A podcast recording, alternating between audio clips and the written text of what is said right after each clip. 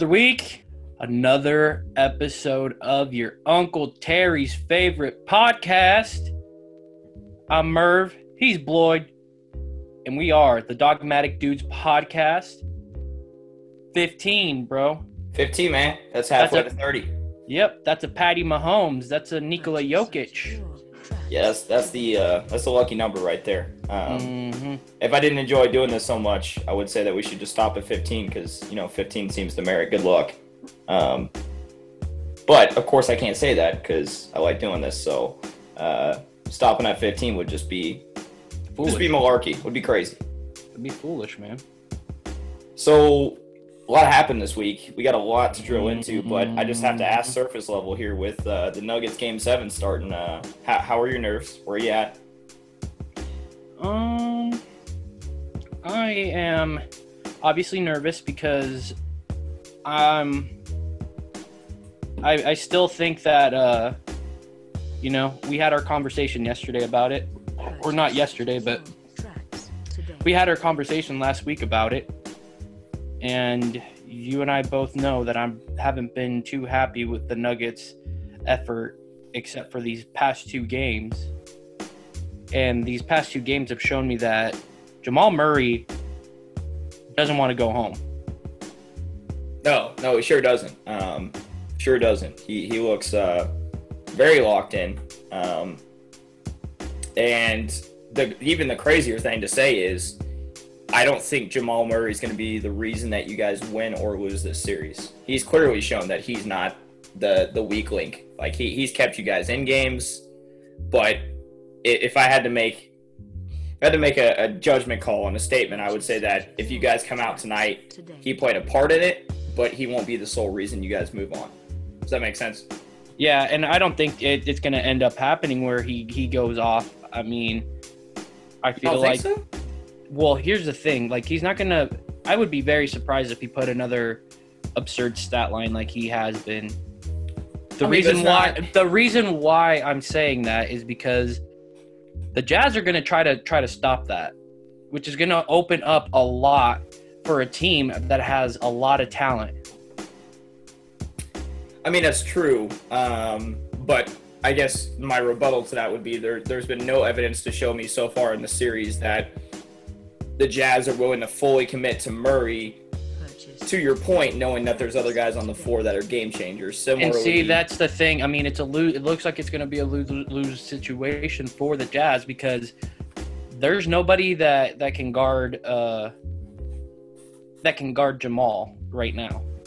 well, I mean, to be fair, on the flip side, there's not really Yeah, anybody on your Anybody squad that can guard. guard Donovan Mitchell. yeah, Like, it- I mean, exactly. it's vice versa, you know. So at the end of the day, you know, you, you try to slow down their the hot hand, but the thing of the matter is, we have an MVP caliber player in in Nikola Jokic, and who does Donovan Mitchell have?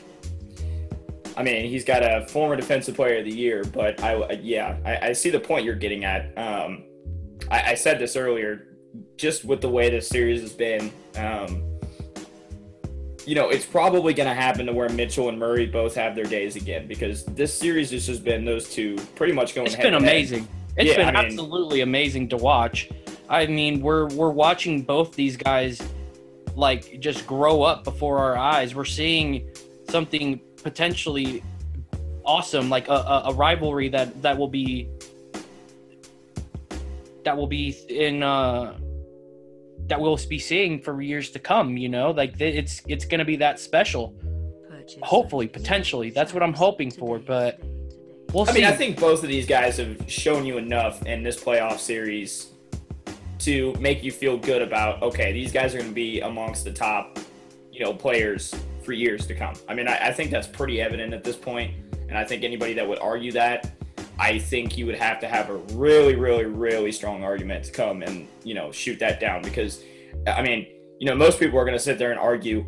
You know, at the end of the day, you're going to have the guy that comes in with the stats, right? And I, Yep. you know, I get it. Numbers don't lie to a certain extent, but there, you can't make an argument that these guys aren't borderline superstars or you know becoming transcendent based off of the numbers in this series. It's just that you can't make an argument like that. I mean, so you know, you may not like them, and that's fair because you know everybody's got their players that they don't like. I don't know how you can't like either of these guys. I mean, they're they're they're dogs, man. They Yeah. they they they want to put in they want to put in the work, man. They have that that killer mentality. You can't hate these guys.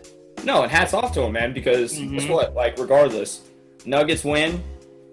Good for Murray. Good for the Nuggets. Jazz win. Good for Mitchell. Good for the Jazz. I mean, to me, it's it's really uh, at least as like a not having a dog in the race. For me, it's, It's like a win-win. win-win. It's a win-win. Yeah, because I, I love both of them, and I, I'm excited to get to see at least one of them play in the next round. So Yeah. it's a win-win. I get for you. You obviously have a dog in the race, um, and it, that that's going to be a little little tougher depending on how this turns out. But I mean, you couldn't really ask for for much more for a series. Really Oh couldn't. no. especially exactly. considering you know initially you and I both just completely counted the Jazz out, completely just said no, there's no chance. Then last week we completely counted your Nuggets out. Okay, so they had no chance of coming back, and now we're sitting here staring at a game seven. So I, I can't really complain. I, I love the, I just love the level of competition that, that this series has brought. Um, the drama, the drama, the sheer drama of the of this series, man. What a fucking roller coaster this series has been, man. I have never had so many highs and so many lows happen to me in a span of two weeks. it's it's wild, man. Um, they're just showing right now records all time in Game Seven. Utah's three and two, Denver's two and three. Um, your last Game Seven was the West Semis. Oh man, the stat line went away. Um, but I mean, this this is anybody's. I, I don't know if I'd be able to bet on this game tonight if I were a better, which I don't bet very much. Um, but if I had to like place a bet, I don't know. I don't really I don't feel good where- about. I don't really feel good about betting on either team, to be honest with you. Yeah, if you put money on either team, your stomach's gonna turn a little bit because you thought that you probably made the wrong decision. Yeah, I mean, a a hundred percent. And again, mhm. um, hats off to whoever wins this because Exactly. you can't really you can't make the argument that a team got lucky or that a team didn't deserve it because these guys have fought hard this entire series. So whoever comes out on top, hats off to them, man. They deserve it. Ooh, Joe Ingles with the hot hand. See, that's the player that I think makes the difference. If the Jazz mm-hmm. come out on top tonight, Well, him and Clarkson, dude. I mean, if him and Clarkson are both hitting, then it's gonna be it's gonna be a long day. Yeah, speaking of Clarkson, kudos to him, man, because I just completely forgot about Clarkson. Uh, granted, like, he kind of stained his career in Cleveland. Not all his fault, um, but he kind of became somewhat irrelevant. And for a while, I forgot he was on the Jazz, but this series, um, there's been a couple games where, I mean, he's all over the place. He's playing respectable defense, he's hustling, um, he's hitting shots, like you said. Um, so yeah, I think you're right. I think if, if the Jazz end up winning tonight, it's probably going to be because Ingles and Clarkson are sinking shots. Now on the flip side, and it's funny because I was making fun of. I don't know if you saw uh, Magic Johnson's tweet earlier, but it was the most. I actually have to pull it up because it was the most like. You know when people make bold predictions in sports or just Yeah. make predictions in general, they're like, this person is going to have a big game, right? They, they just kind of, or they say that the key to this game is, you know, the Raptors um, locking down so and so. Like they, they just make normal analysis and what you would expect. Yeah. Yeah. So here's what Magic Johnson said earlier. I'm so excited for Denver versus Utah game seven and to see Jamal Murray versus Donovan Mitchell. For Denver to win, Nikola Jokic, Gary Harris, Paul Millsap, or Michael Porter Jr. has to step up. For Utah to win, it's on Mike Conley, Jordan Clarkson, Joe Ingles, or Rudy Gobert. I'm like, dude, you just named all the role players and Yeah. like more or less like all the starters. Like, of course, yeah, the team has to play well to win. Like, come on, Magic Johnson, you're a Hall of Famer. You can get better analysis than that. I mean, it's, it's like it's booger. It's like booger. Yeah, yeah, exactly. To score the ball, they have to make it down the field. Yeah, thank Yeah. Booger. I appreciate it. Really giving me a whole bunch of insight there. But I mean, yeah, I you know, and on the flip side, I mean, if Gary Harris is hot, yeah, you guys probably will come out on top because I mean, it, this whole series, Jokic hasn't really had a bad game. Um, no, but I mean, it- it's been very like underwhelming. Yeah, I, I think I think I guess to the hype, maybe it hasn't lived up to the expectations. But then Right. again, like Jokic is expected to have a triple double for it to be a good game. If anything, anything besides that is, is considered to be, you know, not very good. But he's been consistent. And That's I what feel I- like yeah. that's I feel like that's been some of the arguments in the past is that he hasn't always been super consistent. He definitely has been this series.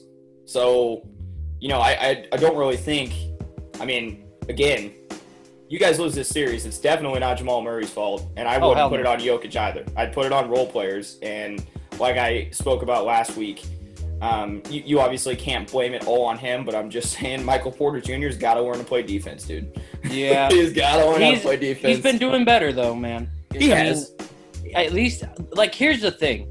I'm I'm forgiving something some of it because this these last two games they showed me that they have grit and that they actually are wanting to to win. Well, I would sure would hope so. I mean, Like they're showing fight. Like I like it it would be different if these guys completely just gave up because they were. They were shit in the water, bro. But they they fought they fought, they battled thanks to, in large part to Jamal's heroic efforts. absolutely. But um, you know, it, it, it takes a, a team. It takes a whole team, and the whole team did what they needed to do in order to get to get those two crucial, crucial wins. Now, I do have to be critical to the Jazz, and the reason I say that is because, dude, they had that game five wrapped up. They had that game five wrapped up. I mean, that that was theirs. They like you at one point the Nuggets were down 15, and I was like, this is a freaking wash because like the Jazz were making every shot that came towards them, um, or the, every every shot that they had the opportunity.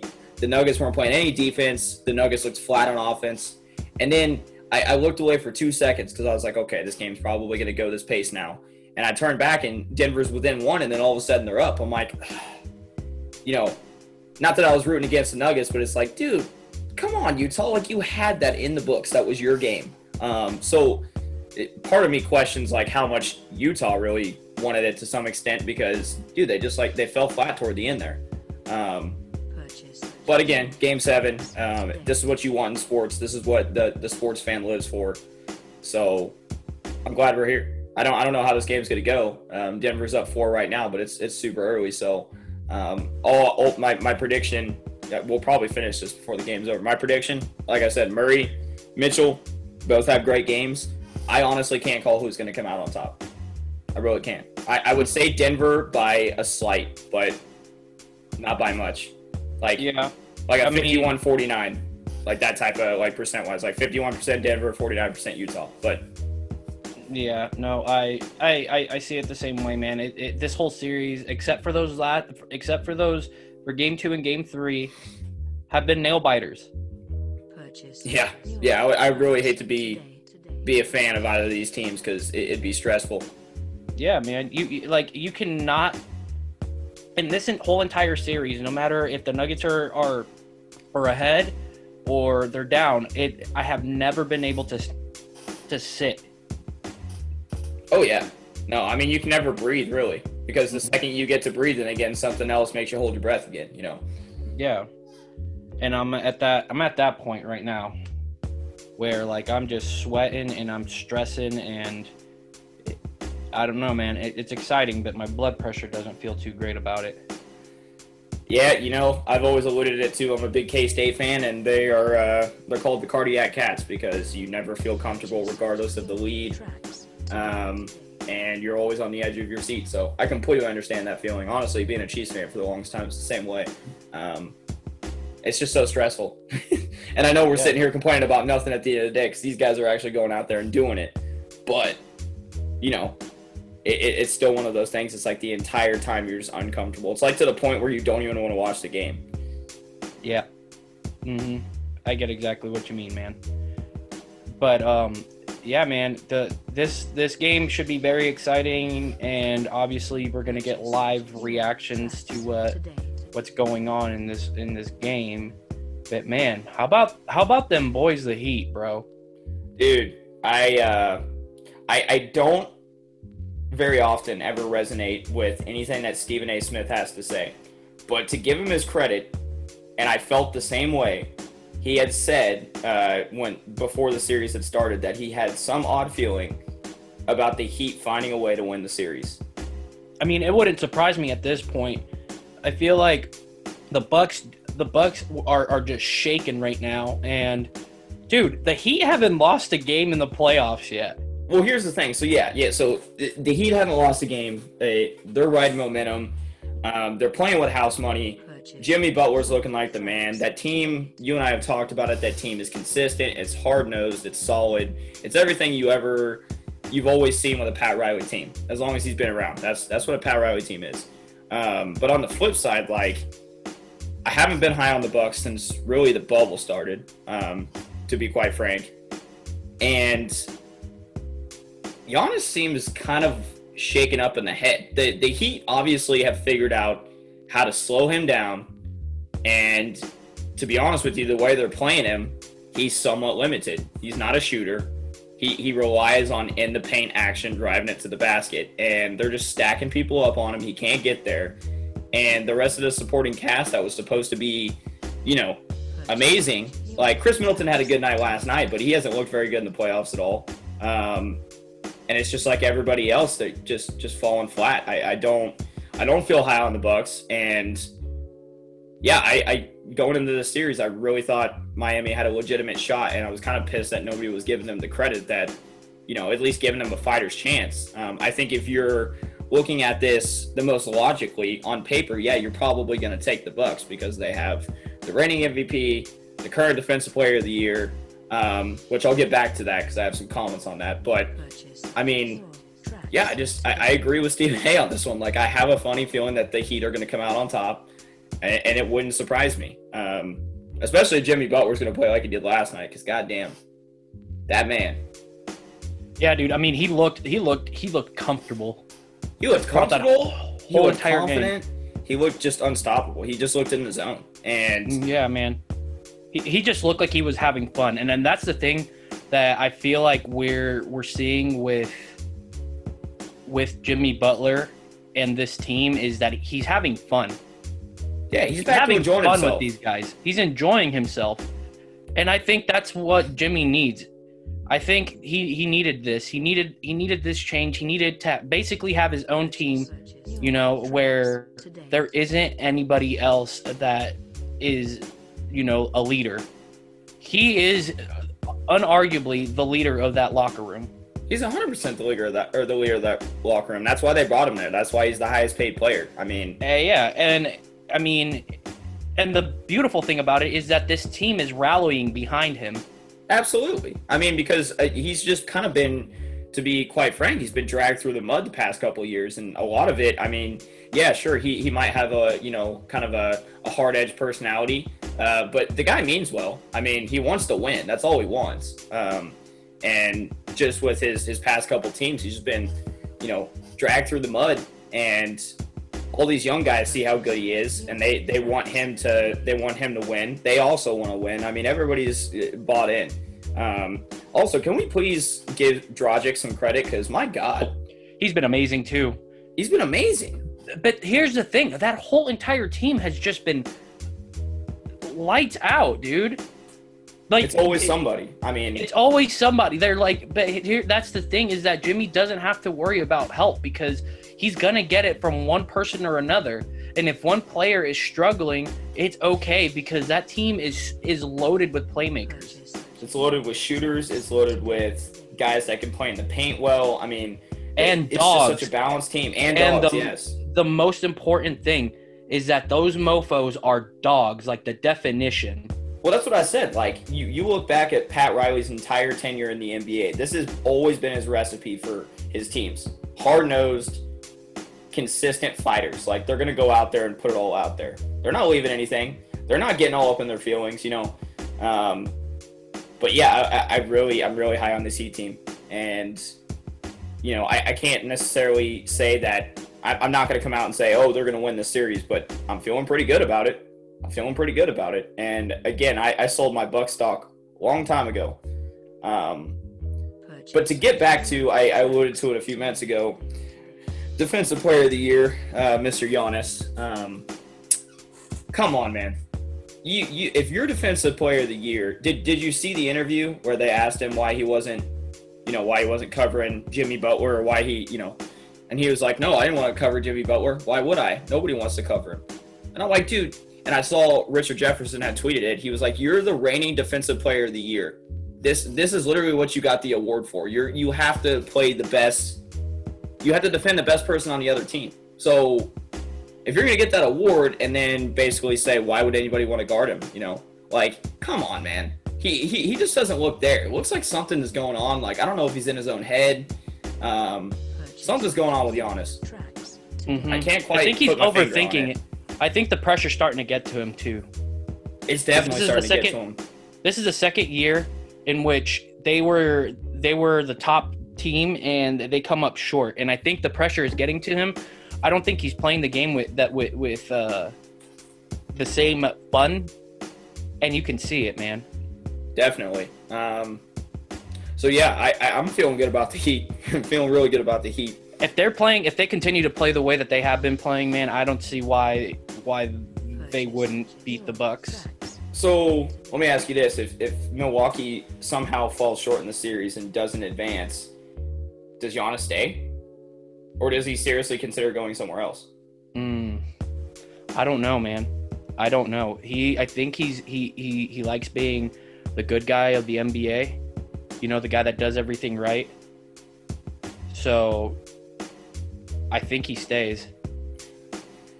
Yeah, I have to agree with you on that, but some part of me wants to think that if somebody gave him an enticing offer, he may want to go. Um, granted, he's also got a good relationship with Boldheiser or Boldheiser, um, Budenhauser? organiza- or yeah, Budenheiser, um, the organization. So I, I think realistically, he's probably going to stay put, but the pressure is going to be on them. If he signs a contract, they they got to fix this. Like to me, Bledsoe's not a long term option. I think you got to get rid of Bledsoe.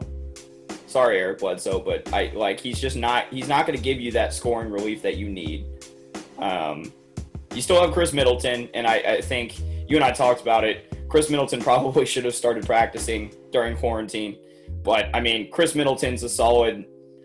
He's a solid number two. We, we've Yeah. talked about it. You know, there's there's not really much to say about. He's not having his great series right now, but he's he, he wasn't. I mean, he's not playing like Paul George did in the Mavs series, so I can't really can't really say too much. I'd like to see more, but he's not the problem. Um, nor is really Lopez. I, I just think they need some more consistent role players, man. Like, I think that's what it comes down to. Like, Kyle Korver, get rid of him. He's old. I know. He can still give you, you know, some threes when they're important and when, when they matter. But I just think they got to, I think they got to go, they got to get some more offense, man. Because you just see when Giannis gets shut down, it's like the rest of the team's just stagnant and it just Mhm. doesn't work. Um, Yeah. so yeah, I think he probably does stay realistically, but I don't know. I guess somebody can swoop in and give him a good offer. I, I don't think it's going to be a team he necessarily want to go to because there's there's probably not going to be very many, if any, you know, good teams that are going to put up a bid for him. But I could be wrong. That you mean that we we've expected we've expected uh, other teams to pick up some players and and and ends up the player goes to the completely different squad. So again, it wouldn't surprise me one. No, no. I mean, for sure. I mean, it's just sports, and that's the way it works. Um, depends on what the player wants. If they feel like they're that close to a championship or that they're loyal to the franchise, they stick around. But if they're looking for the money or they know they're the missing piece to the puzzle, they go elsewhere. I mean, it just it's one of those things that you can all these guys on the TV can say, "Oh, I have inside, he's going here. I have inside, he's going there." But at the end of the day, nobody fucking knows. We can't read minds, so yeah, I don't know. I, I guess I would just have to wait to see how this series turns out before I would make my assumption on the case. But you know, who knows? I, I, I do think something's going on with his mental state, though, um, and it's kind of like it, it's not the same because he, he's not falling off like James Harden uh, characteristically has in the past.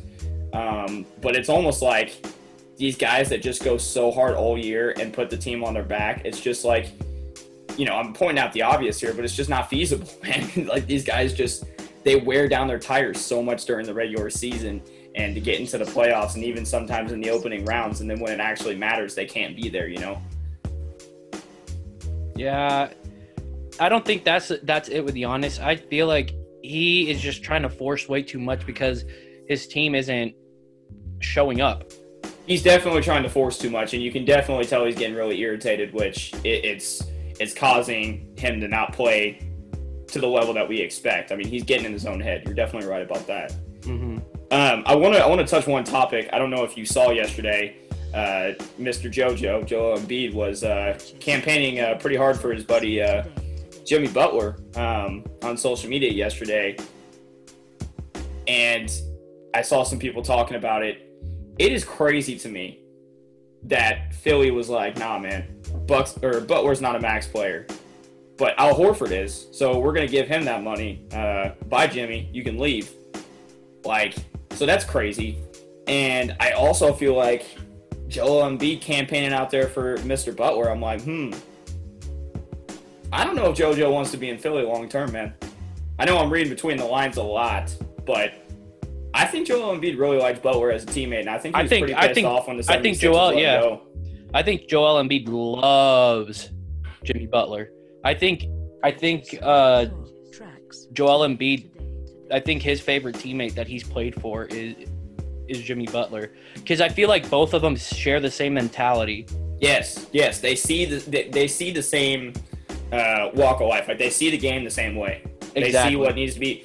I mean, look, it's a long shot, but Miami could definitely make some moves to get Joel Embiid if he could get out of Yeah. Philly. Sorry, Bam. Well, I mean, you could realistically still keep Bam. Um, I'm not saying you have to get rid of Bam, but the, Miami's definitely got some pieces that they could um, make for a trade uh, to give Philly in return. Um, I feel like Bam would have to be one of the one of the players though in the mix. I mean, probably, but the way Philly's constructed right now, it's almost like Bam would barely fit in there. I mean, I know he's a big, but that that team, that I mean, we talked about it last week. That roster needs an overhaul. So I'm not saying that trade would work at the end of the day, but I mean, if I had to read between the lines, and I know I am right now, but it, it definitely seems like Joel Embiid's kind of salty that the 76ers max Horford and didn't keep Butler, and I kind of think he wishes he was playing with Butler again. I, I, I mean I I would share that same sentiment. And honestly, I would love to watch him, man, because I like Joel Embiid, and you know how I feel about Jimmy Butler. He's in my top ten for a reason. I like Jimmy Butler. So, I like Jimmy Butler too, man. I, I feel like those two definitely make things work because even though Jimmy Butler is is mostly a a um a slasher, I feel like he can score too. Like he, he can make his own shot, unlike a Mr. Ben Simmons. Well, and yeah, yeah, you, you pointed or you alluded to it. Like Jimmy Butler's not known to be a shooter, but his shot's not broken. No, He can definitely shoot. He showed you that last night. He can I, I, if anything, he's improved his shot. Absolutely. I mean, he wasn't touted to be a shooter when he came into the league originally. That wasn't what you knew Jimmy Butler to be. Which, to be fair, he stayed very consistent with what you knew him to be and what people drafted him. Like that, he, he's still the same player that when he came into the league, what he was touted to be. So, credit to Jimmy Butler. He hasn't really changed who he is. He hasn't had to change his game because his game just fits perfectly, and he, he's a mismatch for uh, a lot of people. Um, and I'd love to see them play together. I, I really would. I would not. I, I would not be to opposed see to that. Yeah, I would love to see them back together.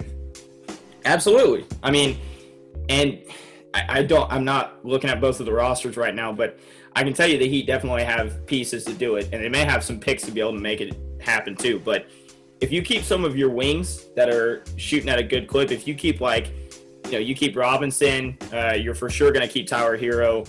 Um, I have a feeling it's going to be you're going to have to get rid of Nunn Robinson or Herro if you're going to make the Embiid trade work. So hmm realistically, you're losing one, but if you keep the other two, um, I mean, But you're I talking about a dirty lineup. Dirty lineup. Yeah, but I but the thing is, I would want to keep Herro and Nunn.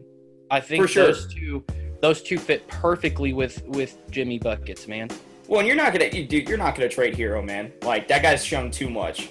I mean, I know it's Joel Embiid that you're getting in return, but if I'm not mistaken, Robinson's a little bit older than both Nunn and Herro, so you're keeping your younger players. No, no, Robinson's uh first season as well, so I mean, it's interesting. I, I don't know how they would make it work, but they could definitely make it work. They definitely have the assets, and they probably have some picks lined up too um, to make it work. So I don't know. I, I know I'm reading between the lines, and it's probably a long shot, but I just thought about that last night when I was seeing JoJo active on social media. But good for him, rooting on his buddy Jimmy Buckets. I like it. I like it too, man. Finest. Yeah, man. I, I if I could if I could make make dynamic duos, bro, I feel like Joel Embiid and Jimmy Butler are the perfect marriage. You know, I feel like uh, you know how how uh, LeBron and AD just mesh so perfectly. I think Joel Embiid and uh, Joel Embiid and Jimmy Butler are basketball soulmates. They're basketball soulmates, and they are like the pure definition of grit Mhm. in my mind. So I'd love to see it. I'm right there with you. Um, and anybody that listens to this knows that you and I are both very big JoJo fans. So this You this more would than me. You yeah, more this than would I. appease me. Th- This would appease me so much. I'd be so happy. I would Yeah. definitely, uh, I would definitely become a Heat fan. I mean, it's just the way it would, just the way it would work. I mean, since I don't really have a dog in the fight anymore, I mean, granted, I still, I still love Curry, I still love Thompson. So you know, when they're back next year and they're playing and they're healthy, I'll definitely be paying attention to the Warriors. But I mean, since I don't really have a hometown player in this race, it's more like I kind of follow where players I like go. So that's just kind of how it is. Um, I do want to move on to. I don't want to spend too much time on this series because I think it kind of ended the way we we thought it would. But um, the Mavs going down to the Clippers, it doesn't really surprise me. I, I think we knew that the Yeah. Clippers were going to turn it on, um, and that the Mavs were playing with the ultimate house money, and it was such a long shot.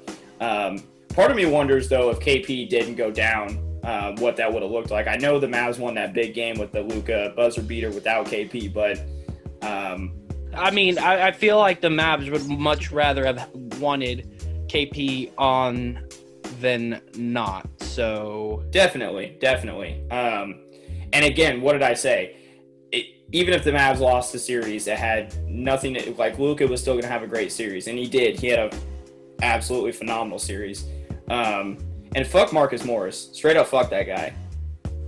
Like, come on. I, I mean, I know you saw both of the the incidents. Like, first of all, the ankle stepping.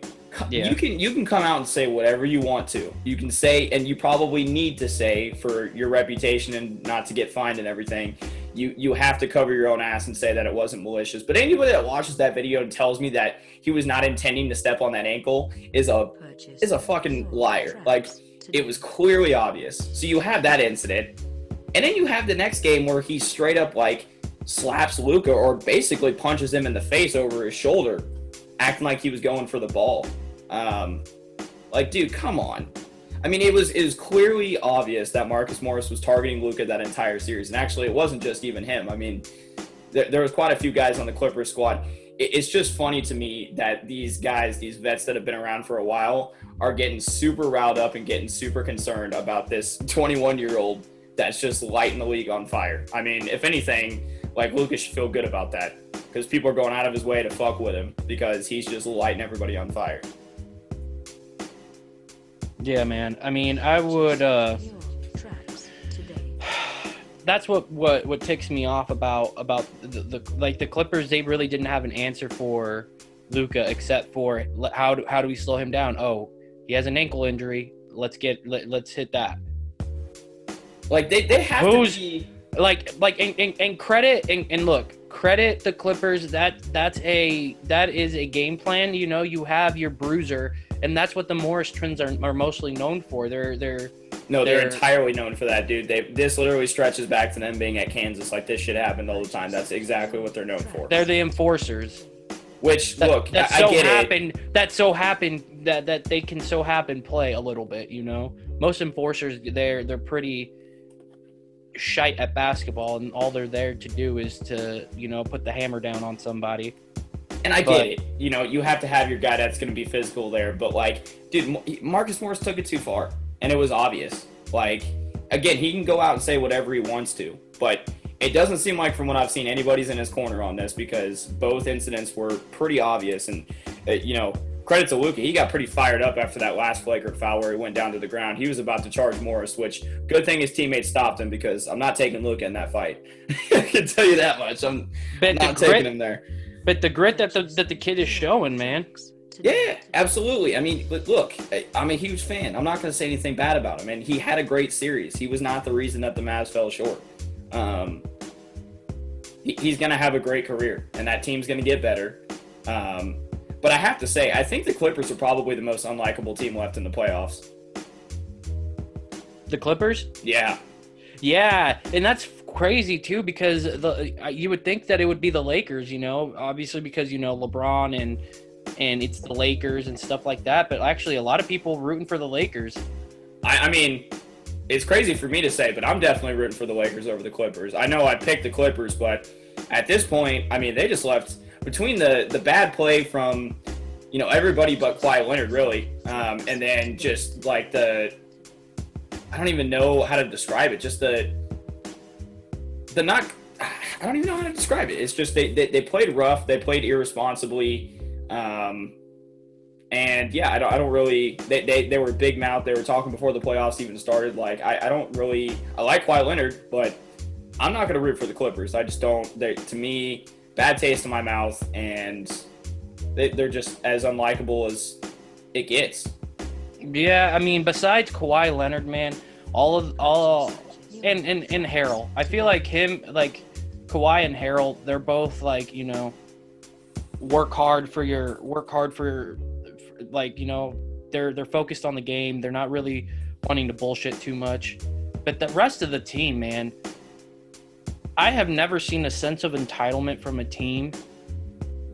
So much so hasn't won jack shit yeah, it, if anything, I really hope they lose. So it just goes to show because talking never gets you anywhere, man. I mean, if history shows you anything, if you're talking shit, I mean, especially if if you can't come out and back it up. Like Paul George, we talked about it last week. He was talking all that smack before the playoffs started, and then until the last two games, he looked like absolute dog shit. I mean yeah, they're, they're just unlikable. And I mean, just the way they like the Mavs played them so close without KP for half that series. I mean, I don't feel good about the Clippers' chances against anybody moving on. Um, so yeah, um, that's really all I have to say about that series, other than Luke is a stud, and when the Mavs get him more help, uh, I, I, I assure you that the Mavs will be relevant uh, for years to come, and certainly he will be. Um, I'm just glad he didn't get hurt more than he than he did mm-hmm. because that I would have been real pissed if he would have yeah. gotten hurt on one of those plays. Because, I mean, did you see after the game? Because they asked him both times. after the last foul, he was just like, "I want nothing to do." I'm paraphrasing, but he's like, "I want nothing to do with Marcus Morris." It's like I, I, I don't like that guy. Uh, he's been coming at me all series. He's been doing some ridiculous stuff. Like, it, it's just crazy to me. Um, but yeah, that's really all I have to say about that series. I'm disappointed, but again, the the realist in in me knew that the Mavs had no chance. So I'll leave it at that, um, and we'll see. Uh, yeah, I mean, it, it just you know it just goes to show like like the the Mavs. The Mavs are, are I feel like they, they they they got more respect from from the league after this whole situation because you know you have you have this up and coming star that obviously has toughness and grit to him as well you know, and he's one of the younger stars in the NBA, and he's not backing down from anybody. He doesn't care, man. He was ready to go toe to toe with Harrell that uh, when they had their their little uh, scuffle. Well, like I said, man, he was about to charge Marcus Morris, which is a no no. like, I'm sorry, Luka, man, but you're not very athletic, and you're you're certainly not a big bruiser. I mean, I'm not going to take you in that fight as much as I love you. Um, I think the other thing that stings for me in this series too is I really like Doc Rivers. I mm-hmm. really like Doc Rivers. He's a great coach. Uh, mm-hmm. I mean, it, what I mean. Thank you, Captain Obvious. Yeah, I mean, it, it just it stings because uh, you know Doc Rivers has had a great career, not only from like a coaching standpoint, but just like his personality and his drive and his motivation and just the way he like connects with people. Like he, Doc Rivers is an amazing human being. So it it sucks that he's got this hard nosed, unlikable squad because I'm like, man, I really like Doc Rivers. Like, I always want to see Doc Rivers do well, but you know, it is what it is. I mean, I'd still be happy for him if they went all the way and won. Um, but yeah, this, like I said, Clippers got bad taste in my mouth, and um, also your Nuggets, uh, pretty sizable lead. I don't know what the Jazz are doing. Not looking great so far. Don't fall asleep on it, dude, bro. This series, like again, like I'm not, I'm not confident until that clock hits zero zero zero in the fourth quarter. That's fair. I think the, the Jazz are playing sloppy. I've seen a lot of turnovers. Yeah, the one thing that I've been noting is just like Gobert just looks like he he has cinder blocks for feet and like yeah, he does. And saute pans for play? hands. Like he's just not like I don't know what it is about him, man. I feel like he has like two left feet. or he's wearing two left shoes. Yeah, exactly. Like it's just been so strange. Yeah, I don't know. He just let MPJ get right behind him for that dunk. I'm like, where? Come on, man! Like not MPJ, but that was uh that was uh Torrey Craig. Oh uh, no, it wasn't. I thought it was Torrey Craig. I don't think that was Torrey Craig, but I could be wrong. Um, regardless, he, he does he doesn't look like he's all there. It looks like Donovan Mitchell is about the only person out on the floor right now for the Jazz. Bro, I, I think the Jazz the Jazz I think the pressure of being up three one got to them.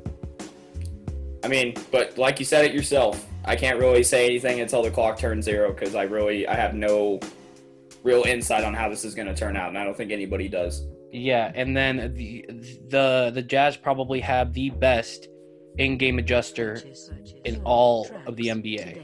Absolutely. I mean, yeah, Quin Snyder knows. I mean, we talked about it. That guy, mid-game adjustments is, are exactly what he's known for. That's that's what he's good at. So, I mean, if they go into halftime down, you know, less than double digits, expect some adjustments to come out and then to you know bring it back close early.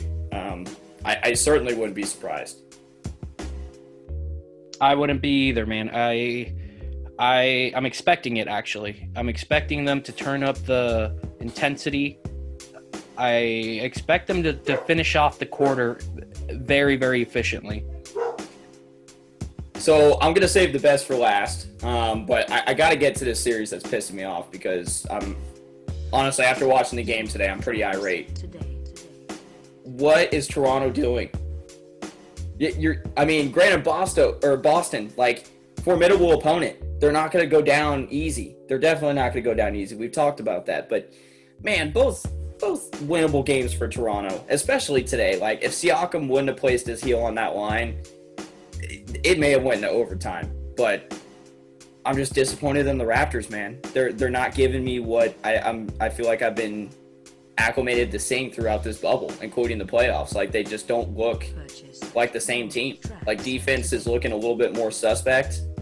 Um, I mean, OG Anunoby was like your leading scorer for the Raptors today, which is not something you ever see. Credits to him for mm-hmm. sure, but man, I'm, I'm just I'm disappointed in the Raptors. I, they can definitely turn it back around. They're only down two, but I mean, I don't think Boston's a team you want to be down zero two to. Like, no, absolutely not. And credit to the Celtics, man. They're they're playing the same style of game they've been playing all year, and it's been working. So you know what? If it ain't broke, don't fix it. But I mean, I I guess I'm just shocked, man.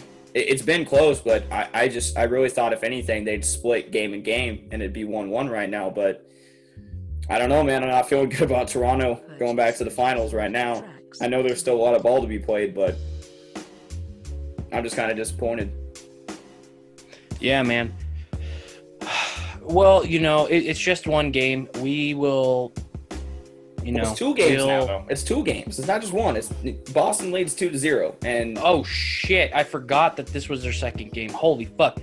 But again, dude, we can't we can't freak out all that much. I mean, theoretically, they uh, no, actually, no. I mean, but I definitely can yeah. because here's the thing, man. Like, Boston's clicking at the right time. Tatum had mm-hmm. 34 today. Kemba Walker had 17. Marcus Smart had 19. Jaylen Brown had 16. They had a good 11 from Williams off the bench. And I, am just looking at the Raptors. They didn't even play a bad game, at least from their starters go. Like Siakam had 17. Like I said, Anunoby had 20. Kyle Lowry had 16. A little lackadaisical for him. Um, and VanVleet had 19. But it's just like, what? They're, they're so close and they're known to be this defensive powerhouse and be consistent and to still a degree i mean they had four starters out of five in double digits but this is just not the, the Boston Celtics are not a team that you want to tone it down for. They're not a team you want to fall behind to. Mm-mm. Um, I just I, I don't know, man. I, I'm not feeling good. I know it's only two games and that it, it can definitely be turned around, but I just expected more from the Raptors because they they looked a lot like the Heat in the first round and really most of the bubble where they were just they were cruising. I don't even know. I'm looking back. I gotta look back at the Raptors schedule. They may have lost one game the entire regular season bubble and the playoffs because they swept the the Nets. I don't even think they lost a game. Um, no. Uh, yeah, they did. Okay, so they, they lost to Boston. They, they they lost one game and they lost to Boston. Mm. I mean, so that's three in a row that they've lost to Boston. Yeah, which i- which isn't great, but I mean, credit to the Celtics. This is what you get when you're well coached and you have solid players. You know, from top to bottom. This this is exactly what you get. But yeah, I don't really have anything else to say, but I'm disappointed. But I do expect the Raptors to come back punching uh, game Mhm. three. I really do expect Kyle I Lowry think- to have a really good game. Yep. I believe the sense of urgency will will will definitely uh, turn up. But I uh, just I watched the game. It's just like it's silly. It's it's mistakes that you don't expect to see from them, especially defensively. Like they just didn't look as crisp and as fluid as I'm used to seeing their defense, and they also seem to be turning the ball over at a pretty good clip, which is uncharacteristic of them as well. Yeah. Um, so it, they just didn't look like they were playing uh, comfortably and playing their game, which maybe again is credit to Boston for making them play uncomfortably and making them feel pressure. But yeah, they just didn't look like themselves. And again, I you know there's still a lot of ball to be played, but yeah, I guess this is my like biggest shocker so far. I think. Um, and some people would say, "Oh, you're you're more shocked about Toronto going down 0-2 against the Celtics versus the Heat going up 1-0 against the Bucks." Yes, that's that's exactly what I'm saying. I'm, I'm more shocked by this. This is not what I expected. Yeah. Well, again, we'll just see what the Raptors are made of. You know. They're made of grit, man. They're made of steel. I know these guys got more in the tank. I mean, they really do. I know it. And they got coach of the year. They just have a solid team. I think they can pull it out. Um, but again, Boston is not a team that you want to mess around with and take your time with. You need to go out there and punch them in the mouth. Yep. Agreed. Another another team, man, that's just been super duper exciting to watch. These motherfucking OKC Thunder, bro. Yeah, I mean, dude, CP3 with the stare down on Harden last night, funniest shit I've seen. I And you know that's what he wanted. And you know that's exactly what he wanted. What did I tell you, man? This is like the revenge series for Chris Paul. He's like, okay, you guys traded me. I'm gonna come out here and punch you in the mouth. I'm making sure you guys go home and have to watch me play another series and That would still be had me. hilarious. Absolutely, I'm 100 percent rooting for it. I'm rooting for it for it too. But let's let's see, man, because Russell Westbrook is, you know, he's a sore loser. Yeah, wait, wait, wait. Okay, hold on. He, he is a sore loser, but there's no way you can tell me he's more of a sore loser than James Harden. James Harden is the definition of a sore loser. No, but but no. Uh, What I'm saying is Russell Russell Westbrook is a sore loser in a good way. Like he doesn't not. I I think he comes out on firing on all cylinders. I mean, he he's got to because he did not look good last night. I mean, you there's an argument to be made that if you're looking at the loss last night and the Thunder going up, there was three people that were involved: CP3 on the Thunder side, and then Mike D'Antoni and Russell Westbrook. Because the argument could be made that those last three possessions the Rockets had, D'Antoni, why are you not putting the ball in your best scorer's hands? So, like, hard not having the ball those last three possessions, at least primarily, super suspect. Um, and I, this is kind of what you get with Westbrook, man, because he only has one gear that he plays at. He plays at 100% like speed the whole time. And sometimes things are moving too fast, and you see what happens. He makes that super bad pass Yep. uh, to Covington, and I, I mean, he lost him the game. Uh, They, they could have. I'm not saying that they, they were going to tie it up, but they definitely had the chance to do it. Oh no, I I I agree, man.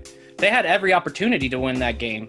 Absolutely. Uh, But dude, they were, shot up themselves- digits at one point. They they shot themselves in the foot essentially, man. But this is what you get. This is like this is the thing that you get with the Rockets. That this is their limitation. I really, th- and and we've discussed this on multiple multiple occasions that um that that offense that that team is built for Harden to get MVPs, not championships. It's super limited, man. It's just super one dimensional.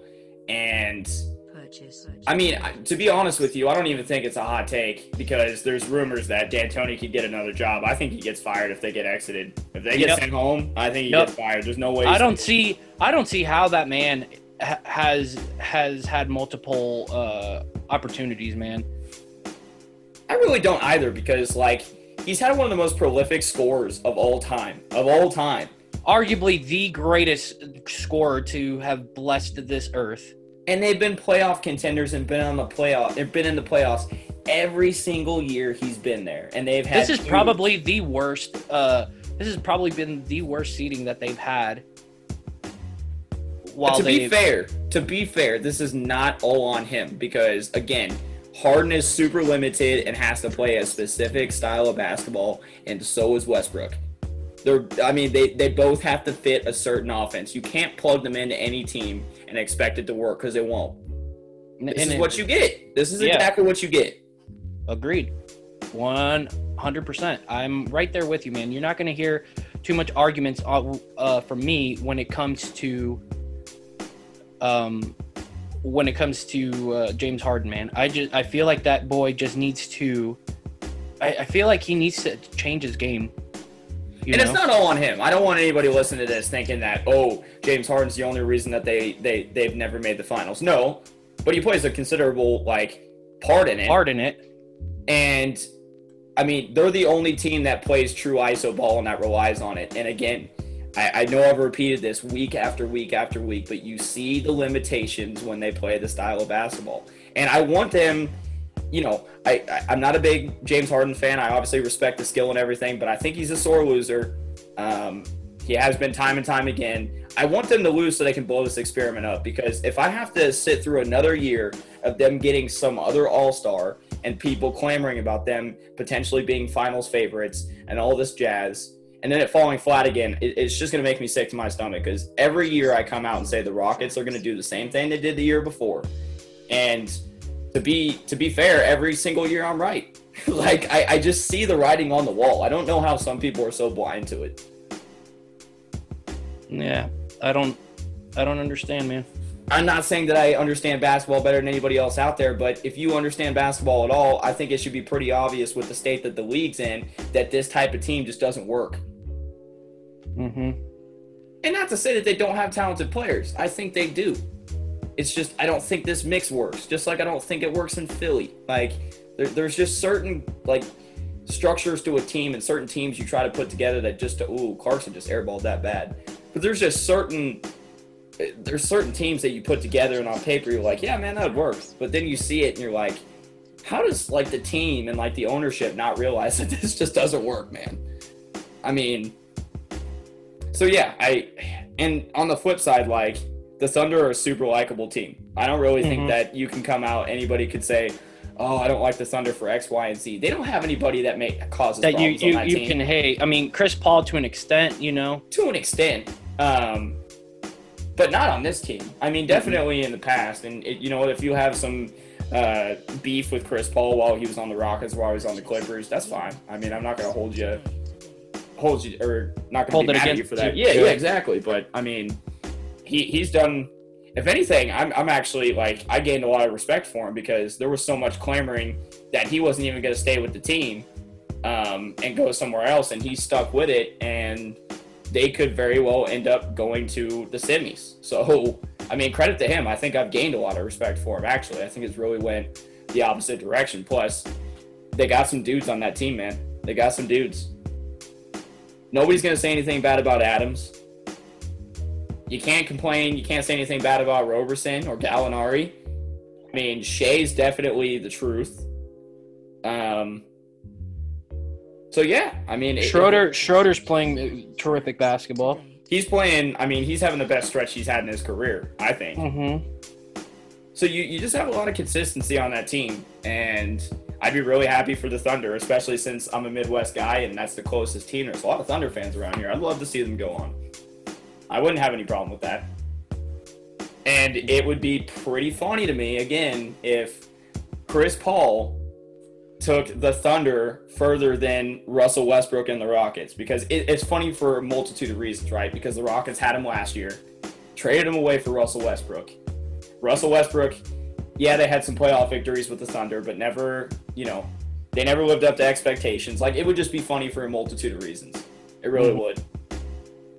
And granted, Russ didn't pick this this trade. He didn't, you know, this wasn't necessarily his decision, but he was definitely peeved with the Thunder, and I think he was pretty excited to go back and play with Harden. And damn, it sure don't look good for him now. Um, if anything, I think this is probably like Russell Westbrook. He, he's had still a pretty good season. He's still the player that we, you know, expect out of him. But again, I, I know I'm reiterating myself, but this Rockets formula is just exposing James Harden and Russell Westbrook so much. Mm-hmm. And it sucks. It really does. But I mean, sometimes that's just the way it works. And you know what? Good players adjust and work on their flaws and work on their stuff in the offseason and come back better. So maybe that's the case here. But I just don't think the style that the Rockets play is set up for success and longevity. And I think if I had to make a prediction, I think the Thunder win a narrow game seven.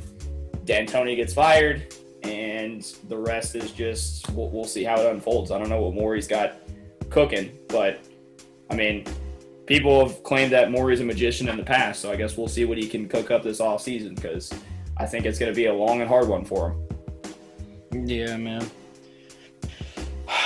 I mean, obviously, I, I I just have a feeling that he's going to blow everything up this season. Like, if they don't get a championship, he's going to blow it up because, in his mind, uh, a championship is the only sign of success for this team. I mean, but but what what are you gonna do? I mean, I don't I don't think he's gonna give up on Harden. I, I think he'd be Mm-mm. foolish. I, I, but, I, think he stays with Harden, but he tries to like I don't know maybe trade uh, Russell Westbrook for some draft picks. Um, you know what I mean? I I I, I think that he he just blows everything up and starts fresh with Harden. Yeah, but I mean, Harden isn't getting any younger.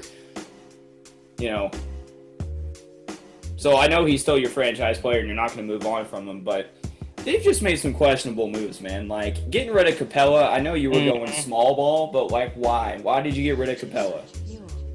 I mean, because the thing is now they're stuck in this. it's like the opposite of Philly. Philly's stuck in this like old big man roster, and Houston's stuck in this old small man roster. And you have to make moves for this to work again and look somewhat semblant of a normal basketball team. And I don't even know if they can get it all done in one off season, to be honest with you, because I'm gonna go look at their their contracts right now, but I don't think they're necessarily doing good financially either. I think they got a lot of their money tied up. Mm-hmm. Let's see here. So Russell Westbrook, you're paying $38 million this year. Ooh. James Harden, $38 million this year. Woof.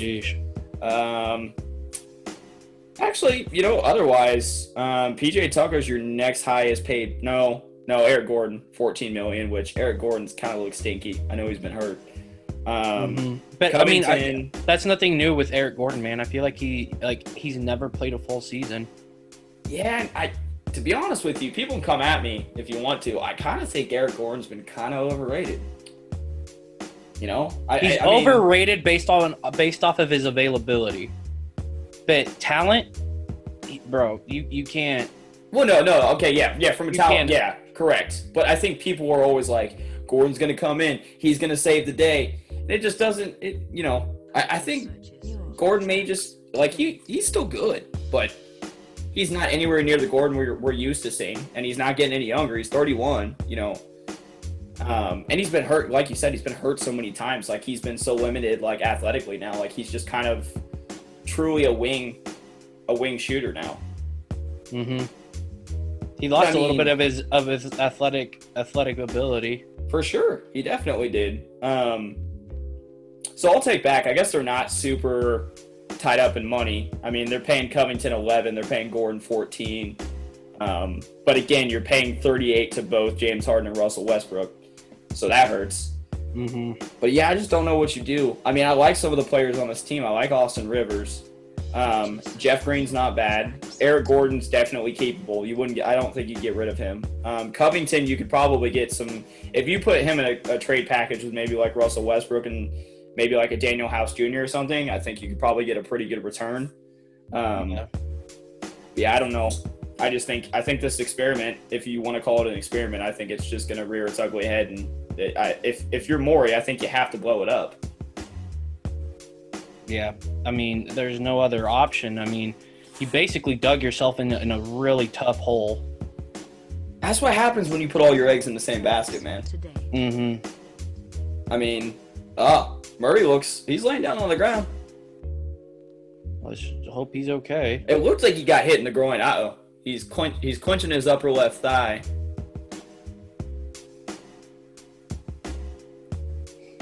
Hopefully he didn't tear something, man. Mm-hmm. He's nursing that and he's stretching it now. I think, I, you know, I think it's a Charlie horse. Yeah, it may have been. I didn't see the play. It looked like he may have just gotten dinged pretty high up there because I thought it was a groin shot. Mm-hmm. Oh, but he's still he's still nursing it pretty bad. He stood up and now he's back down. See if he's limping. I want to see the replay here. I mean, Oh yeah, yeah. He got dinged pretty bad on Ingles. I think he's he'll be okay. He Oh yeah, they just to- clank knees. They just clank knees real bad. Joe's like, no, don't go down to the ground. yeah, he looks like he'll probably be all right. I, I couldn't tell. I, I was I was too uh, on my my Rockets uh, here. yeah, to, to pay any attention to what was going on in the game. Ooh, if anything, if anything, Joe Ingles looked like his knee was his knee buckled a little bit. It definitely buckled a little bit, but he didn't he didn't lose his footing, which tells me he's probably okay. He's an Aussie. He, he's a tough guy. Yeah, those Aussies are really something built out of something else, man. I don't know what the fuck they're made out of. They're made out of like uranium or something.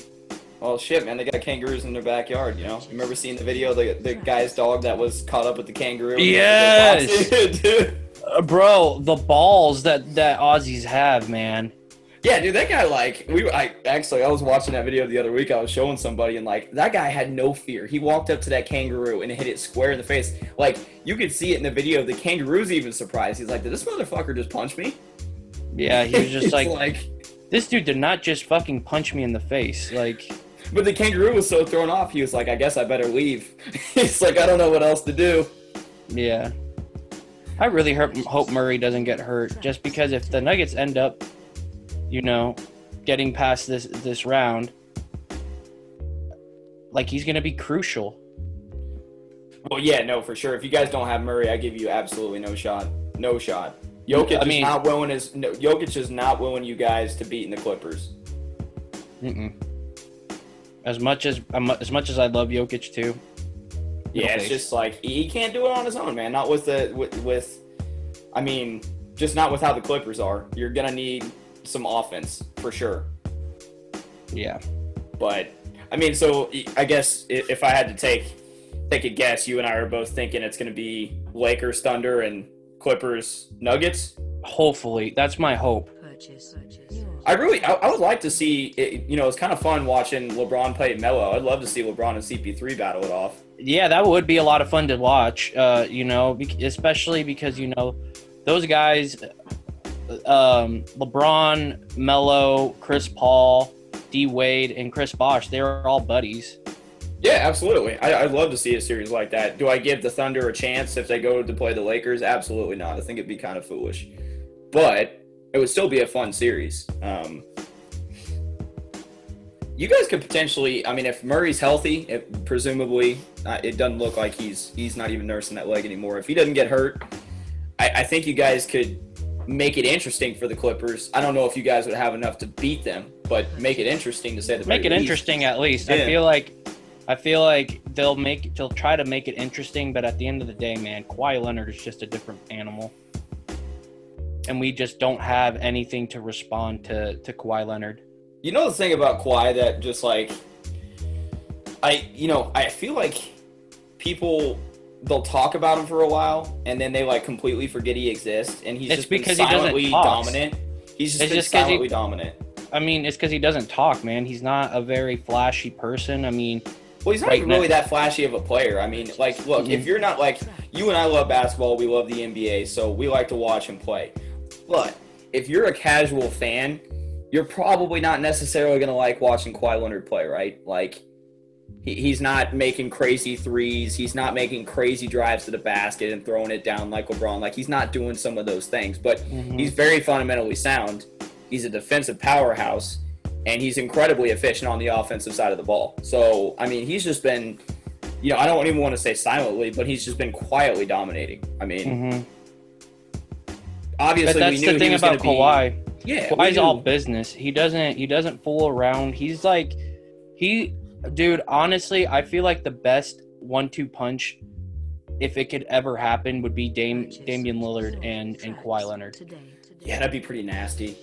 Because those guys just play with zero emotion. They they're all about business. And what what a perfect partner for for Kawhi Leonard and for Damian Lillard, you know? Yeah, you think you think at any point in time, he's obviously never going to come out and say it, but you think at any point in time in this past series that Kawhi Leonard was like, "This is supposed to be my number two. I'm alluding to Paul George, obviously. Mhm. Like, I, Yeah. I, I think he had to have thought that at some time. Like, you got to be fucking kidding me. I mean, did you not see when uh I think it was uh, Reggie Jackson, they were in transition, Kawhi fought hard for for the ball. He ends up stealing it. He passes it up to Reggie Jackson. Reggie Jackson takes a shot and he airballs it. And you can just see Kawhi Leonard mouthing, I passed the ball for that shit. I mean, to be fair, like I don't have anything bad to say about Kawhi. I, I'm not going to. He'd be the only player that I'm really riding for on that team other than Lou Will because I like Lou Will. Um, but yeah, I mean, we knew he was going to be the centerpiece and the focal point of this team. But I mean, he's got to be thinking at some point like, I didn't sign up for this shit. I came over here because you guys told me we were going to have a powerhouse team, and they're good. Don't get me wrong, they're good. But are they great? Mm. or is Kawhi great and willing his way and bringing them along for the ride? Because I think that's more true. Like, are I the think Lak- that's like I think it's the latter. you could even make an argument: Are the Lakers great, or is it just Anthony Davis and LeBron James? Because I again, I think like the Lakers have some good pieces. They're a good team, but the reason the Lakers look great is because of LeBron James and AD. It's not because Exactly. It's not because of anybody else. it's not because of Danny Green and JaVale McGee. They're good role players, but that's not what makes that team great. You know what I mean? Yeah, yeah, exactly. Uh, I, I'm right there with you, man. I'm a, I, I agree with you. By the way, man, Donovan Mitchell has been suspect this game. He has been a little hasn't been- suspect. His passes have been kind of. Like I, I don't know what the heck's going on with him. His passes are looking really bad. I mean, he's not making very smart plays. Do you think it's him being frustrated and him wanting to do too much? Yes. And he, and Yes. he and he's has the same thing with Giannis where he's thinking about what he has to do instead of letting his body and letting his his you know his basketball IQ and his instincts take over. I can't compare the two because I think what I pointed out earlier is that I don't think it's all that Giannis is frustrated that his team is not helping him along, but I think Giannis is way more of a limited player. At least with Mitchell, you do have the versatility, if you know what I'm talking about. Like you do Mhm. have different tricks that you can pull out of your bag. Giannis, it's kind of one dimensional. Um, so I think, yeah, I think Mitchell's probably a little pissed off because I've seen Clarkson airball a couple times this game. Like you and I talked about, Rudy Gobert looks like he's wearing two left shoes and has saucepans for hands. Um, I love that saying, by the way. Um, so yeah, I think he's a little pissed off, but I don't think it's the same scenario. Um, and I, I think very highly of Mitchell. So even if the Jazz go home, it's not going to change my opinion of him. That's for sure. I know that. I mean, my I, I my if anything, dude, my respect has gone up for Donovan Mitchell in this whole in the series, man. Just the series alone. I like Donovan Mitchell. I thought that he was that he was going to be an up and comer, dude, but he's arrived. Oh yeah, he's arrived. There's uh, there's no argument anymore that you can say, oh he he's up and coming. No, he's here.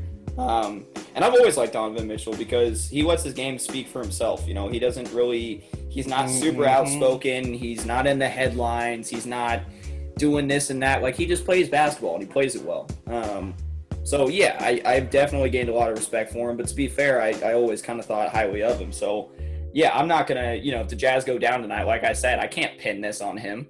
He's played a great series, and yeah, he's not playing well tonight. But if there's anything we've seen from Mitchell so far, it's that who knows, man? He could turn it on in the second half and score 30 points. I mean, it's not out of the realm of exactly. It's it, it, it's not. It is not out of the realm of possibility. So I think the Nuggets right now, with them having the lead that they do, like they can't they can't come the take their foot off. They can't take their foot off the gas because the adjustments are coming, man. Yeah, this is the scenario that you and I just talked about. This is a little Be more aggressive. but You need to keep on being aggressive. You need to keep on playing good defense. Gary Harris, dude, like I don't know if you noticed, he's only has 3 points in the basketball game, but the defense is completely different when Gary Harris is on the court. Have you not noticed that? I mean, a little bit. I wouldn't say completely different. It definitely looks a little bit more sound. Um, but that's because I think he's one of your better defensive options. I, I think that's pretty obvious. He's probably our best defensive option. yeah, so, I mean, yeah, the defense is going to be better when he's on the floor. That's definitely true. Um, yeah, I don't know. I, I, I think Nuggets got to keep the same uh, Energy. They gotta- and the same They energy. got they got to keep the same energy, bro. If they want to if they want to go on to the next round, they have to have the same aggression.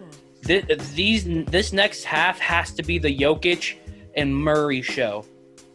And on the flip side, man, if you're Quin Snyder, make those adjustments, draw up some plays, put Mitchell in a good spot. Gobert doesn't have it today. You got to lean on your star player. Exactly. You uh, right now the pick and roll isn't working, so you got to figure something else out. Because they they obviously the Nuggets have figured that out and have figured out a good defense up against that. If I'm Donovan Mitchell, I throw that fucking quarter. I, I throw that half away. Absolutely. They're still you know they're to be. still in the game. They are still in the fucking game, dude. And it, it's not it, it's not ridiculous for there to be a 20 point swing in these next in these next uh, two quarters. Well, yeah. I mean, Donovan Mitchell hasn't played perfect games. He's had some low scoring first halves, and he's came back out second halves with all cylinders clicking and firing away. I mean, it's not out Yeah. of the realm of possibility. Actually, I I'm kind of leaning towards expecting it. I expect Donovan. I'm Mitchell to- expecting, yeah, I'm expecting Donovan Mitchell to come out like a like like a fucking firecracker, bro. Like I am expecting Donovan Mitchell to be aggressive, to keep on looking for his shot. The just the rest of the Jazz team, they need to fucking figure out what the fuck they're doing, dude. I mean, Rudy Gobert's always been kind of suspect. I, I've always been a little lower on him than I think other people have been. I'm not saying he's a because bad of the player. defense. yeah, it's the because of the defense. But like, dude, he's not even playing good defense right now. Like, he doesn't look like the the defensive player of the year that we're used to seeing. Well, like I said, man, he looks like he eh, like his shoelaces are tied together. yeah, dude, he just doesn't look very. mu- He doesn't look there. He, he just he doesn't look like he wants to be there, and he looks very confused. Exactly. Like I, I feel like that's how the, the the whole Jazz are looking like right now, man. They're just looking flustered. They're looking confused. They just look like their feathers have been ruffled.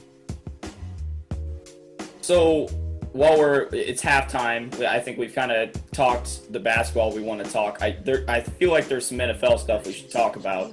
Um, yeah, man. Especially since we we got kickoff next Thursday. Well, yeah. Well, you you have what you wait. The Hall of Fame game is you guys, right? You guys have the the. Oh no, they did they ditched that this year. We're just the the us and the Texans are the opening game for the season. So it's kickoff next Thursday. That's like opening the 2020 season. Um, Yeah. I have to get this out of the way first. There's plenty of other stuff I want to talk about, but I know you probably saw it. Um, Mr. Veach and Mr. Big Red, Andy Reid, both got extensions. They'll be here Yep. until 2025. Um, and that's good on and that's good on the organization too, man. well, I you, might- ha- you like you had to. I mean, these guys are both, other than Pat Mahomes, these guys are the pillars to how this team has been successful. I mean, and it speaks to the organization for keeping them around. It would have been stupid not to.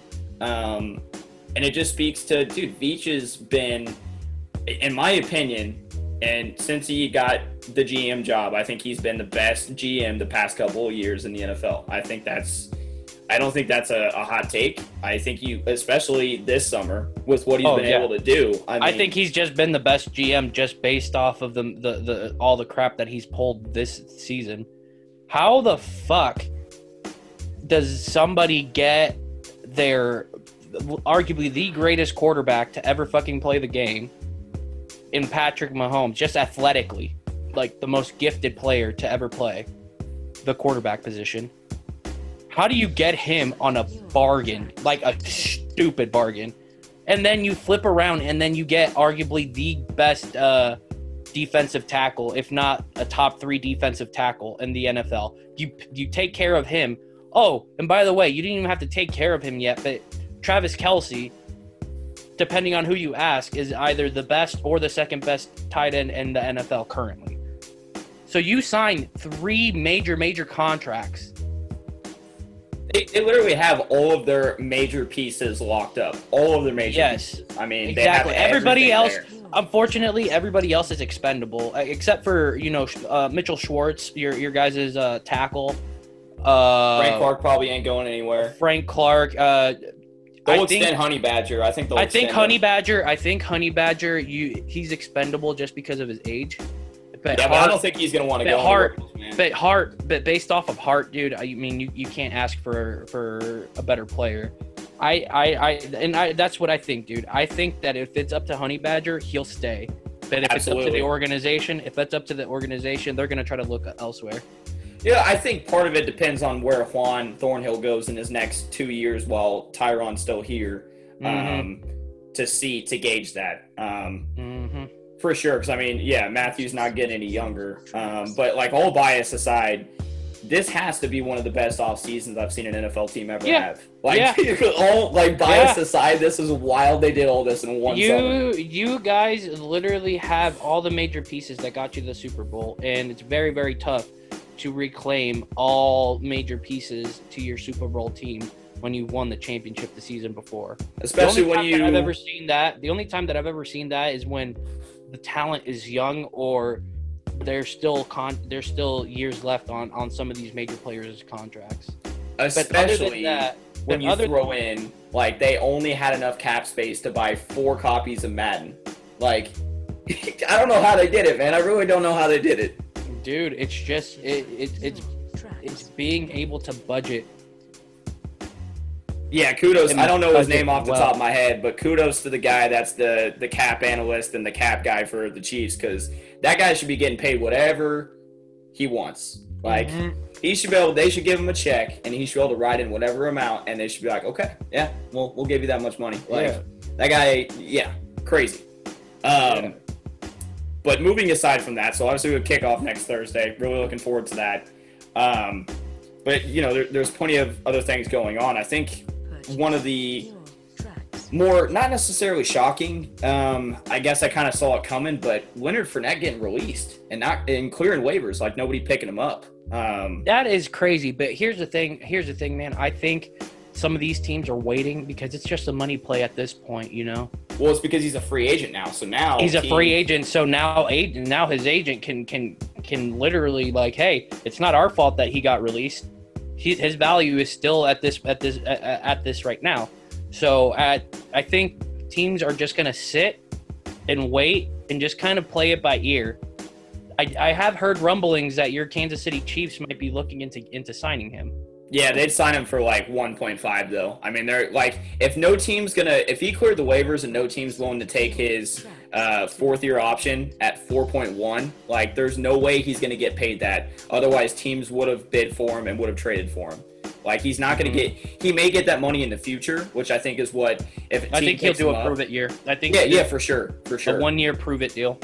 Um, I wouldn't hate having him if we got him for you know one 1.5 because I, mean, he's a serviceable running back, man. For I mean, sure, he's more than serviceable. I think, like, dude, the Jags were tanking. It was pretty obvious. They got rid of everybody. I mean, I don't think it was all on him. Yeah, him. Ngakoue, like I mean, they got rid of arguably their best player on that team. Like at at that point, Absolutely. I mean, with what they had left, I mean, shit. After they got rid of Ramsey, it was just all downhill from there, man. Mm-hmm. Um, obviously they're tanking for Trevor. They're definitely tanking for Trevor. I've also heard rumblings that the the Jags may be angling to try to get Swinney, Dabo Swinney from uh, Clemson. Ooh. You Which I think wouldn't Dabo hate. leaves? You think Dabo leaves? Uh, I mean, Nick Saban once left and went and coached in the NFL. So I yeah, mean, but I feel like, bro, like being a coach in the in the NCAA is way different than being a coach in the NFL. Yeah, but I think I think if you're as touted as like a Lincoln Riley or a Dabo Swinney, I think at some point you at least maybe want to prove it to yourself to see if you can do it. I agree it's different, but I mean, realistically looking at it, if, if Swinney left Clemson, right, and went and coached the Jags for a stint like uh, Nick Saban did with the Dolphins, okay, it doesn't work out. Swinney wants to go back to college. There'll be like fucking 50 division one schools that will or in power five schools that would pick up swinney in a heartbeat dude Yeah, but me as me being me, like if I were Dabo, like I look at it and I'm like, look, I built I built a a great foundation here at Clemson. You know, I'm I'm, I'm loved here. Um, you know, like he probably yeah, you I'm sure he loves his his community. He loves where he's at. At this point, he's a fucking god there. I mean yeah for sure. I i, I don't know though. It, this stuff happens all the time. I mean it, you, there, a lot of the times it happens where you think that guy's going to stay there and then he doesn't. I mean that happens all the time. Um, i mean honestly probably a lot more than people would suspect it to. Um, and again, I think a lot of people forget that Saban did coach in the NFL for a couple years. It didn't work out um, as well as he probably would have hoped, but um, I mean, it certainly, I think it certainly worked better than some people would have thought. Um, and you know, my my argument to what you were saying is like, dude, Matt Rhule, like he went to Baylor and took them from one of the worst teams in the Power Five to being absolutely legit. Um. After the fact, and he walked away from that to go to Carolina. So, you know, I'm just saying, like the door's always open. Yeah, the door's always open, but you also have to look at things like from the coach's perspective too. You know, just because there are are greener pastures ahead, you know, doesn't mean that where you're at is necessarily bad. For sure. Um, but yeah, I mean, back to the Jags, like, and back to Leonard Fournette, like, he's more than serviceable. I, I, I think he's got some. He obviously had some personality issues and had some you know, disciplinary things going on. But I, I think that also had to do with Coughlin, and Coughlin's no longer there anymore. So I, I think if your team pick him up, if, if you if you need some running back depth, I mean he, he's definitely going to provide some value for you. And in the case of the Chiefs, if he came here, him and Helaire together, like Hmm. I think would See, be that, great. that that that would be a nice little one-two punch. I also see him being with the Patriots. I see the Patriots picking him up, getting a little bit of help for Cam. Absolutely. I think I think the Patriots would for sure make sense. Um, I also think um, the Detroit Lions would make sense. Yes, because uh, wait, isn't it Theo that's in the, on the that it's their running back, Theo Riddick? Tracks. Uh, no, they just drafted this year. I forget. I'm, I'm pulling it up. Um, they oh yeah, they got DeAndre Swift. That's right. So they just drafted a running back this year, Hmm. um, and they got on Johnson, um, which is he's he's still nice, but Do you I know think- another player that would make that would make pretty good sense is the 49ers, man, to complement uh, Mostert. Yeah, that, that could also make sense. Um, I, I I think you and I are both proving our point though that I think there's a lot of places that Fournette would make sense and a lot of places Mhm. that he would make an impact. Now the real question is, and especially in the Chiefs case, if he had a good year, the Chiefs would not pay him and keep him. I think they're Mhm. I think they're Mhm. sold on Clyde Edwards-Helaire unless he falls flat on his face. They're going to be very happy with what we got, and honestly, at this point, we don't have a bunch of money to play with. And if Fournette has a good year, he's going to demand some money, and the Chiefs straight up aren't going to give him it. So, I mean, as much as I'd like to see him come here for one year, I'm not going to be disappointed if he doesn't. Um, I don't think we need it. Um, and I think other teams could use him and could actually pay him what he could be valued at if he had a good year. So Mhm. that's like my two cents on that. But I mean, if, if he came here, it's just like the the Shady McCoy thing. I mean, granted, Shady had a different tenure, but a lot of that has to do with when you uh, lose Andy Reid's trust, uh, it's pretty hard to gain it back. Um, and Shady wasn't getting any younger. Um, but it was like when he came here, I was like, okay, we're paying him nothing. Um, he's an established vet, and he could he still did provide some value. It's just it was very short lived, but it's kind of like the same situation, you know. If we want to bring him in for one year, sure, pay him cheap. That's fine. I don't have a problem with that. Um, but I'm not like you know, running to Arrowhead right now, running to the Chiefs office and being like, "You guys need to sign this motherfucker." Like, no, I, No. I, There's no rush in it, you know. Like he's just a, a good piece to have, but I don't necessarily think any team is rushing to get him. No. Reason why? Reason why? Uh, reason why he hasn't gotten picked up after one day. the other running back, speaking on uh, running back topics, I can't believe this happened. To be honest with you, I wouldn't Joe? have paid this guy. Yeah, I wouldn't have paid him. He's Why? too injury prone, man. Dude, he's too injury prone. He's fallen flat on his face, man. Like he has not looked good. He, like his rookie year, he looked okay, and that was about it. You're paying him four years, forty-eight million dollars. I gotta look up what Derrick Henry's getting paid because I think he's getting paid right under what Henry's getting paid. And granted, Henry probably put or took a team-friendly deal because the Titans paid some people. hmm But it, I mean, if you're telling me based on like contract value right now that Joe Mixon's valued the same as Derrick Henry, that is bullshit. No, that is absolute bullshit, man. that is ridiculous. If he's it, it, like Joe Mixon is nothing, and look, Joe Mixon Yeah, is a what? good, good running back. I just, I, I don't think he, he he's he is worthy of that money, especially with how injury prone he is. Yeah, th- th- this is BS, man. He got so Mixon got four years, forty-eight million. Henry got four years, fifty million. Uh uh-uh. Mm-mm. There's no I- I- way that that's that that that Derrick Henry's only two million dollars better than Joe. Derrick Henry is the best running back in the NFL. Best pure running back in the NFL. There, Joe Mixon's doesn't even make the top twenty, in my opinion, and he's getting Mhm. his money. Like, I don't know, man. I mean, you know what? Maybe maybe the Bengals see something, um, and that's fine. But uh, I don't know, man. I, I wouldn't have. Tracks today, today. I wouldn't have paid him that money. I guess. He, I wouldn't have either. how is he fifth in most rushing yards since 2017? He's been quiet as hell. Mm, It's because he plays for Cincinnati too, man. I mean, That's true. I mean, for sure. Um, but I mean, yeah, I just I wouldn't have paid him that money. But I mean, I guess the Bengals are rebuilding, so and maybe maybe Joe Burrow can turn Mixon around and um, I don't know. But yeah, I mean, I, I just don't. I don't think I would have paid him that money. But that's not my my my position to say it. Um, at least I didn't like. I, I think they overpaid him, but at least they didn't overpay him in the sense of like what some teams would pay for a running back. You know what I mean? Tracks today. Like he got money, but he didn't get like a, a ball busting like Todd Gurley contract. You know, hmm where it like handicaps the team, and he's probably still a tradable asset to an extent if you ever decide to move on from him. yeah. I mean, and then the cap, you know. presumably it'll go up because I mean, I, l- let's be honest. Like with with the COVID and stuff, like dude, the NFL ratings are going to be through the freaking roof this year, man. Like I think Especially everybody's gonna be watching.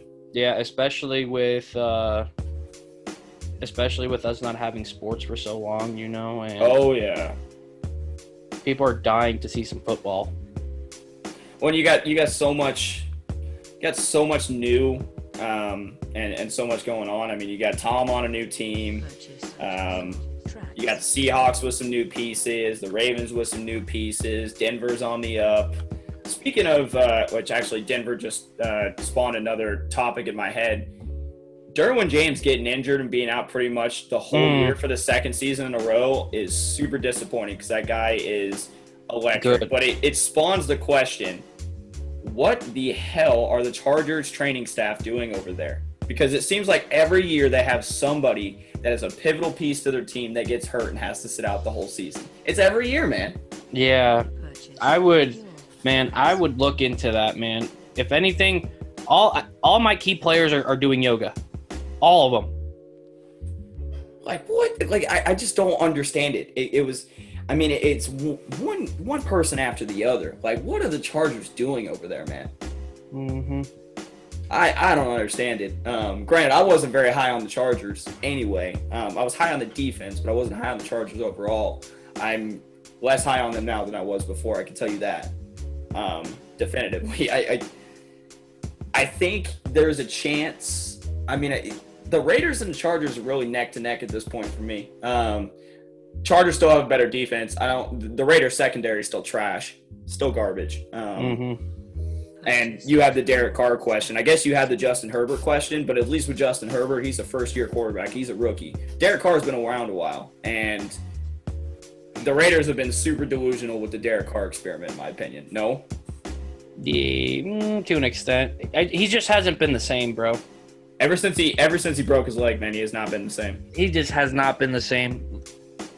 And maybe, dude, maybe it was the Raiders that that that messed him, bro. Uh, maybe if he would have played for a, a different squad, we would be talking about Derek Carr in a different light. But right now, I mean, I just he might not be the answer. I mean, like I said, I still think that he's a he's a very, fairly serviceable quarterback. He's a starting quarterback in this league. It's just he needs to have a, a good system. He needs to get good support, and it's been a while since he's had a, a, a you know a good enough support. This se- this season, he should he should have a pretty good team. Just on an off topic here, real quick. Uh, th- this is going exactly how I pre- Donovan Mitchell's already got nine points this quarter, dude. like, yep. I, I told you, man. Like this, and you you agree with me, so I'm not saying you were wrong on this, but like th- this is Donovan Mitchell that I'm used to seeing now. Like he Yeah. may be a little slow in the first half, but Quin Snyder figures out the way to put him in a good spot, and he comes back. I mean, he's only got 16 right now, but he's looking way better, way quicker. He's feeling himself now, dude. He's get, he's getting himself into a groove. And the Nuggets are are, are you know like see like this is what I told you, man. You can't. I, I I could not show any confidence on this team. Well, to be fair, Gobert is just like helping you guys win the game because he had the easiest scoop layup of all time right there, and he was off by about a foot from the rim. And he was He just literally hit like, shots. He was literally like he was literally less than a foot from the rim, and he missed it by more than a foot. Like it's I don't because he's not he's not on the team for for for buckets, man. He's on the team for pick for picks and for rebounds and to play defense. That's what that's what he's meant for.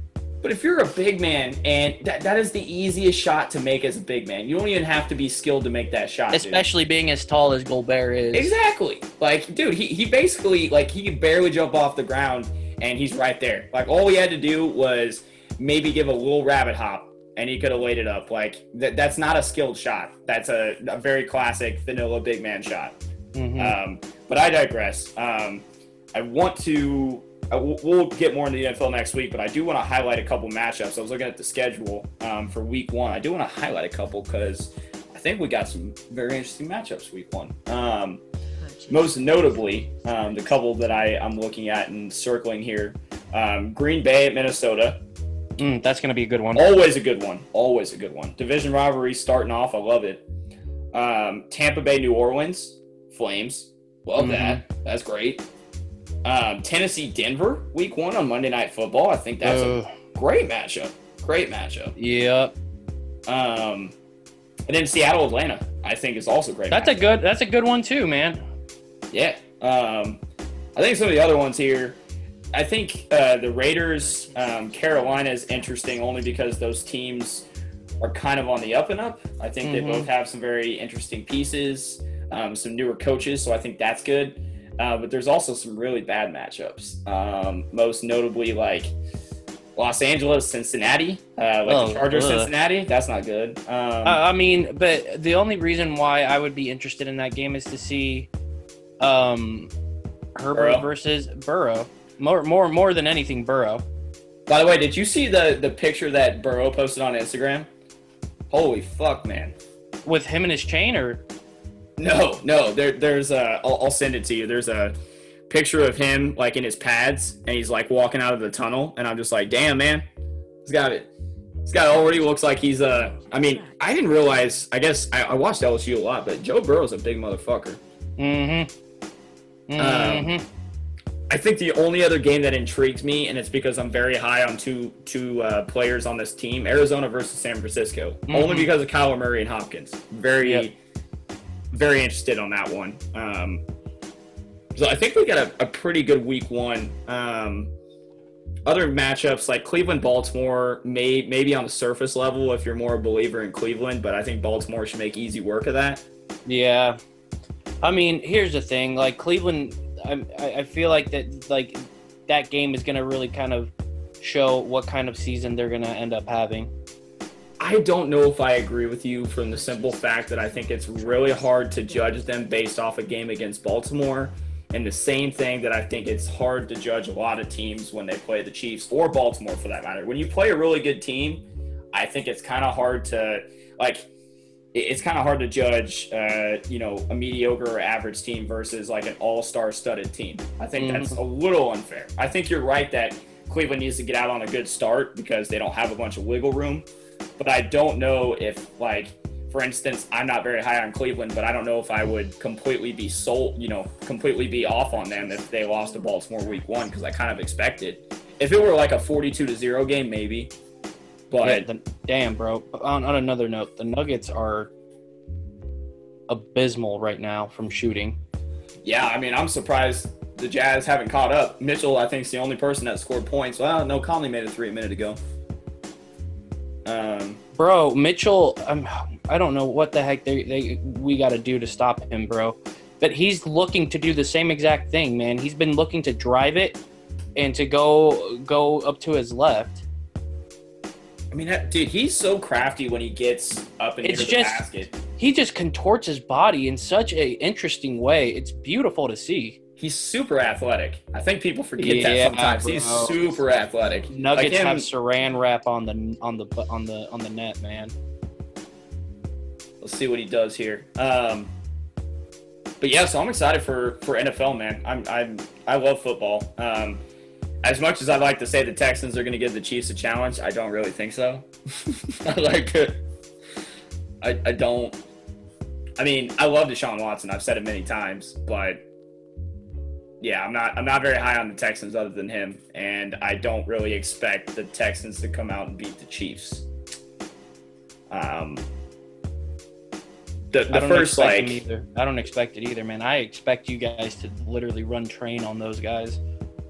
I, there's only a couple games I have circled this year for the Chiefs that I think are going to provide a challenge, and one's coming up week three against the Ravens. But I still think we'll beat the Ravens. But that's just me, and that's that's the bias speaking in me. But I'm pretty confident that Pat can go out and keep the slate clean against Lamar. I do. Let's just hope, man.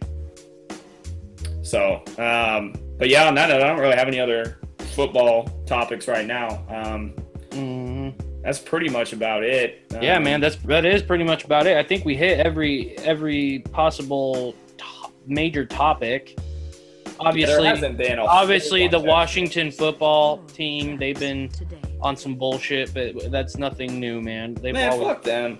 I, like, I, people just need to stop giving them attention. I mean, yeah, look, it they, they it sounds like they did some horrendous things. Um, again, my only rebuttal to any of this is Dan Snyder should have sold this team or lost responsibility of it a long fucking time ago. And the fact that it's just rearing its ugly head now is.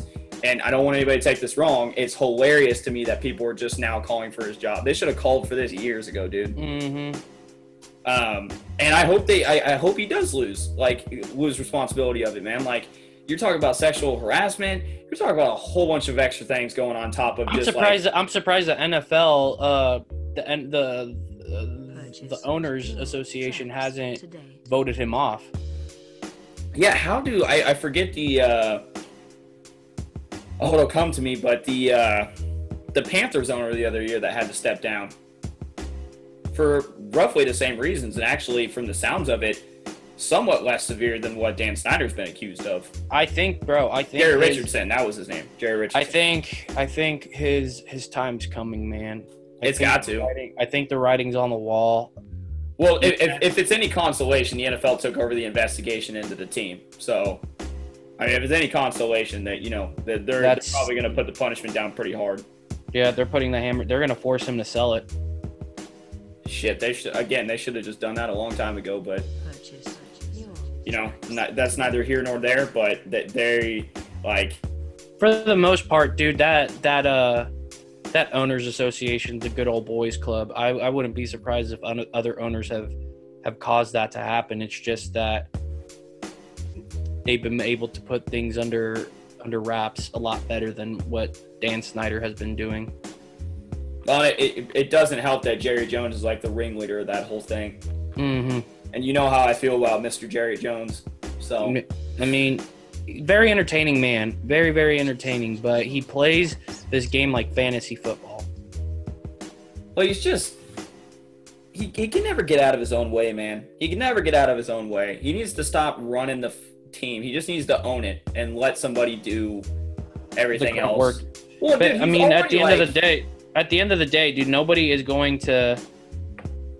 He's nobody's going to want to take that job because they're going to have Jerry Jones breathing down their fucking necks. Well, yeah, he's already like the thing is like they just brought in a new coach. Everybody ostracized the last coach, uh, Jason Garrett. They got him out of there. They got McCarthy, and he's already like going back on some of the things McCarthy's saying. And I'm like, dude, what are you doing? Like, come on, you can't even be on the same page as your new head coach that like you brought in. Like that just speaks to how petty he is, man. I, I like I can't even believe I'm talking about him right now. I, I don't I don't respect Jerry Jones. Yeah, as a businessman, yeah, he grew the Cowboys into one of the most like wealthy and valued franchises on the entire planet. Not arguing that. But that's why he should just own the team and do that side of things and let somebody actually run the team because it's clearly not working for him.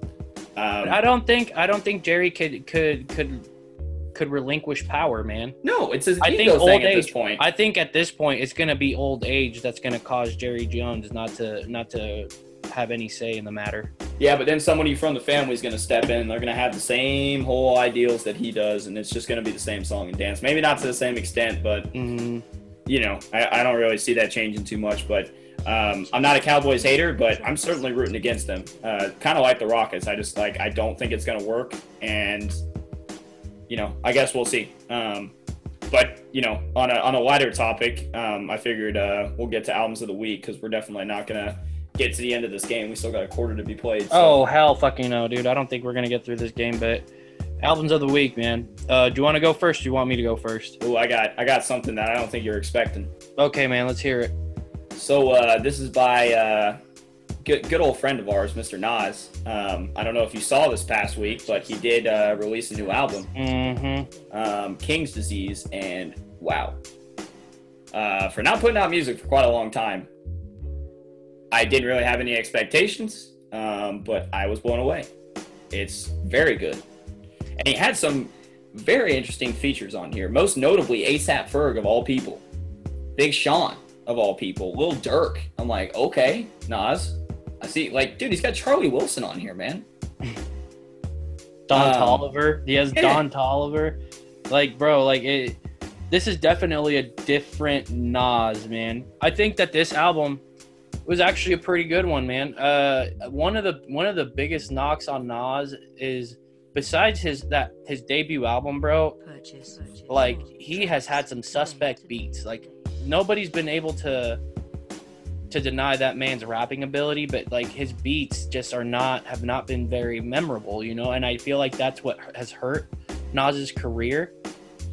Yeah, but I think To an the, extent- the I to think an the flip side, like the flip side is, I mean, he's literally like he's a pioneer to the rap game, and he'll always re- be regarded in that. I mean, he, I mean, uh, I mean, uh, Tip has said said it before too, man. Like Nas, when you talk about real hip hop, like when you talk like if you're trying to form a real hip hop artist, Nas is the is the is is the model, man. Absolutely. Um, and again, I, I thought this album was pretty good. Um, especially for not hearing from him in so long. Um, I, dude, I really like Spicy with ASAP Ferg. I don't like. I, I'm very high on ASAP Ferg, obviously, but the song's good. King's Disease is really good. Um, and I think the best song on here is All Bad. I think Anderson Paak fits really well with Nas, which shouldn't be a surprise because it actually kind of makes sense when I feel like it. Anderson Paak can, can is a very old soul kind of person, man. Yeah, that yeah, that's exactly why I think it fits real well. Um, especially because Anderson Paak kind of does like he goes for those more low key like stylistic beats, which Nas has definitely flirted with over his time. So I, I think it works out well. Um, but I, I this was a really good like if you want to call it a comeback album. I, I'm sure this was probably in the works for a while, but I thought it was good. Um, so yeah, respect to the big man. hmm What about yeah, you? no. Um, another le- bro. This is gonna be an album from another legend. A few years later, but a legend nonetheless. Mr. Lil Wayne, Mm, what you got for Lil Wayne? Arguably his greatest album ever. The Carter Three. Okay, I, I was hoping you were going to say the Carter three because there's a lot of debate around which one's the best. I do think the Carter three is the best. The Carter two is a very very close second. Very Uh, close. Carter two, man. I mean, even the Carter four, man. The Carter four just had so many bangers too, but yes, I is. just feel like the Carter three was literally what y- cemented Lil Wayne as the greatest rapper alive. Well, yeah, I mean, like this was so 2008. That was 12 years ago at this point, which means if anybody doesn't know how old I am, I was 12 at the time, and this was like I remember every single song I listened to off this album. I have so many like nostalgic memories and like feelings associated with this album because this was when I was just getting into rap music, and um, you know, since I did, I grew up in the 90s, technically the very tail end, but it's not like when I was, you know, eight years old, I was listening to 90s rap. It took me a little bit to get to that point, but this was like some of my true, like, raw exposure to hip hop. And I mean, there's just some songs on here like Mr. Carter. I still know all the words to A Milli. I absolutely still know every fucking word to it. I feel like everybody should know the, the if anybody that that claims to be a Lil Wayne fan should know A Milli. Mrs. Officer, like Shoot Mrs. Me Down, Officer, Lollipop, yeah. classic. Like, Dude, I mean, I like you can't you can't deny, man, that that album is just banger on banger on banger on banger on banger. Like Absolutely, it, it's gold. I mean, it, it, it is Lil Wayne. This was there was a lot of things that put him on the map, but this was like his cornerstone. Like everybody listened to this and was like, "Yeah, I'm I'm into this." I, I mean, I've never heard a person say they didn't like the Carter Three. Never. dude, I mean, there's just uh, so many songs that you that that people sleep on too. Like got like, dude, you you forgot to mention Got Money. Oh, I wasn't done, but yeah, Got Money's really good too. Uh, I mean, Shoot Me Down was a, a, a fucking terrific. Pussy Monster was great. La La, I love La La La. La, uh, dude, I, you ain't got nothing either, bro. Come on now. Dude it's just it, it's gold it's front and back and gold i don't disagree with you at all this was again i i resonate with this so much because this was some of my first true exposure um to Yeah. hip hop and to rap and as i got older obviously i got to experience all the rest the carter 4 a lot of the dedications um you know i got i got to experience all of that um but this was like Absolutely. I mean, I was too young when the, the Carter 2 came out. I listened to the Carter 3 before I listened to the Carter 2. So, and then I went back because, like I said, the Carter 3 is like my first exposure to Lil Wayne. So at that point, I had to go back and listen. But I mean, yeah, absolutely. I can't fight you on this. This is a, if I, I mean, it is a top player on the old decades team from, you know, in the 2000s, 100%. I mean, it's like a mm-hmm. top five on the old decades team. I mean, dude, if like if Drake is LeBron, Lil Wayne was Kobe. 100%. 100%. I, I actually really like that comparison. Like it, it's uh, like that's how that's how it was, dude. But then who's Jay Z? See, just throw a wrench there. Who's Jay Z? Jay Z is, I think Jay Z Ken, uh, Kendrick man, or not not Kendrick uh, Ke- Kevin Durant. What about? I, I have to throw one more name out there just because he fits into this equation. Where does Kanye fit in? Obviously, we're not. We're talking about early Kanye. Kanye. Early Kanye. Uh, Talking about like graduation and talking about like early collabs with Jay Z. We're talking about that Kanye. We're not talking Gilbert Arenas. Gilbert Arenas. All right, all right. I, I can live with that. But I do agree with you that yeah, if, if Drake is LeBron, then yeah, Lil Wayne's 100 percent Kobe. hmm Like it's it, it, it's he he's dude he he changed the the rap game to what it is now, man. I mean, I feel like a lot of what Lil Wayne did back then really really uh um you know Dude, I mean him. you can him you and- can you can feel the influence almost. him and Shady for sure owned the 2000s. I mean, yeah, there was some other players. Kanye was up and coming. Jay Z was up and coming. But like, well, no, Jay Z Jay Z's always been Jay Z. that's fair. Jay Z's always been Jay Z. But like, I, I, if I'm talking about like two guys that completely changed the rap game and completely tore up the 2000s, it's Slim Shady and Lil Wayne. That's who it is. You know. Um, and those are the two guys that I think of so much when I was growing up because that was the stuff I listened to. And it's a testament to Lil Wayne that he's still relevant in 2020 when his first freaking mixtape came out, technically in 1999. And he got hot in 2004 with the Carter, the original. hmm So if you're talking about if you want to just get say, okay, he got there at, at 2004. Okay, well it's 2020 now, man, and he's still releasing music. And we had Jason on, you know, a little over a month ago, and he had us listen to FWA, and it he's right, man, it's good, it's good. Um, but yeah, man, good pick, really good pick. Yeah, man. I so like yeah, man. Well, with that being said, man, not got a week left until football. So Uh, we're rattling it off about football next week for sure. Uh, we're we're gonna have a lot to talk about, and also um, I hope some of our predictions come true. Hope the Thunder finish it off. Um, I sincerely hope your Nuggets advance. Um, I hope Toronto wakes the hell up, and I hope Miami keeps its foot on the pedal. So I'm looking Yeah, man. forward to. I'm I'm excited to see this Heat this Heat Bucks uh series, man. I want to see what what the Bucks are made of. It's definitely the most interesting because I, I, I think it's not a series that a lot of people thought too much into. I think people wanted to keep it on autopilot, and I think a lot of people are getting shook now, um, which good. I'm all for controversy. So, um, but yeah, so next week we'll uh, we'll we'll dive into the football a little bit more. Um, and like I said, we'll we'll keep talking about basketball here as it's coming to a close. Um, but with that, um, I will. I'm, I'm sending sending my thoughts to you, Merv. I'm hoping your Nugs pull it out, but it's close Me now. too. Three point game, man. Yeah, man. We we will see, man. Well, with that being said, man, we'll see you guys. Next time, later.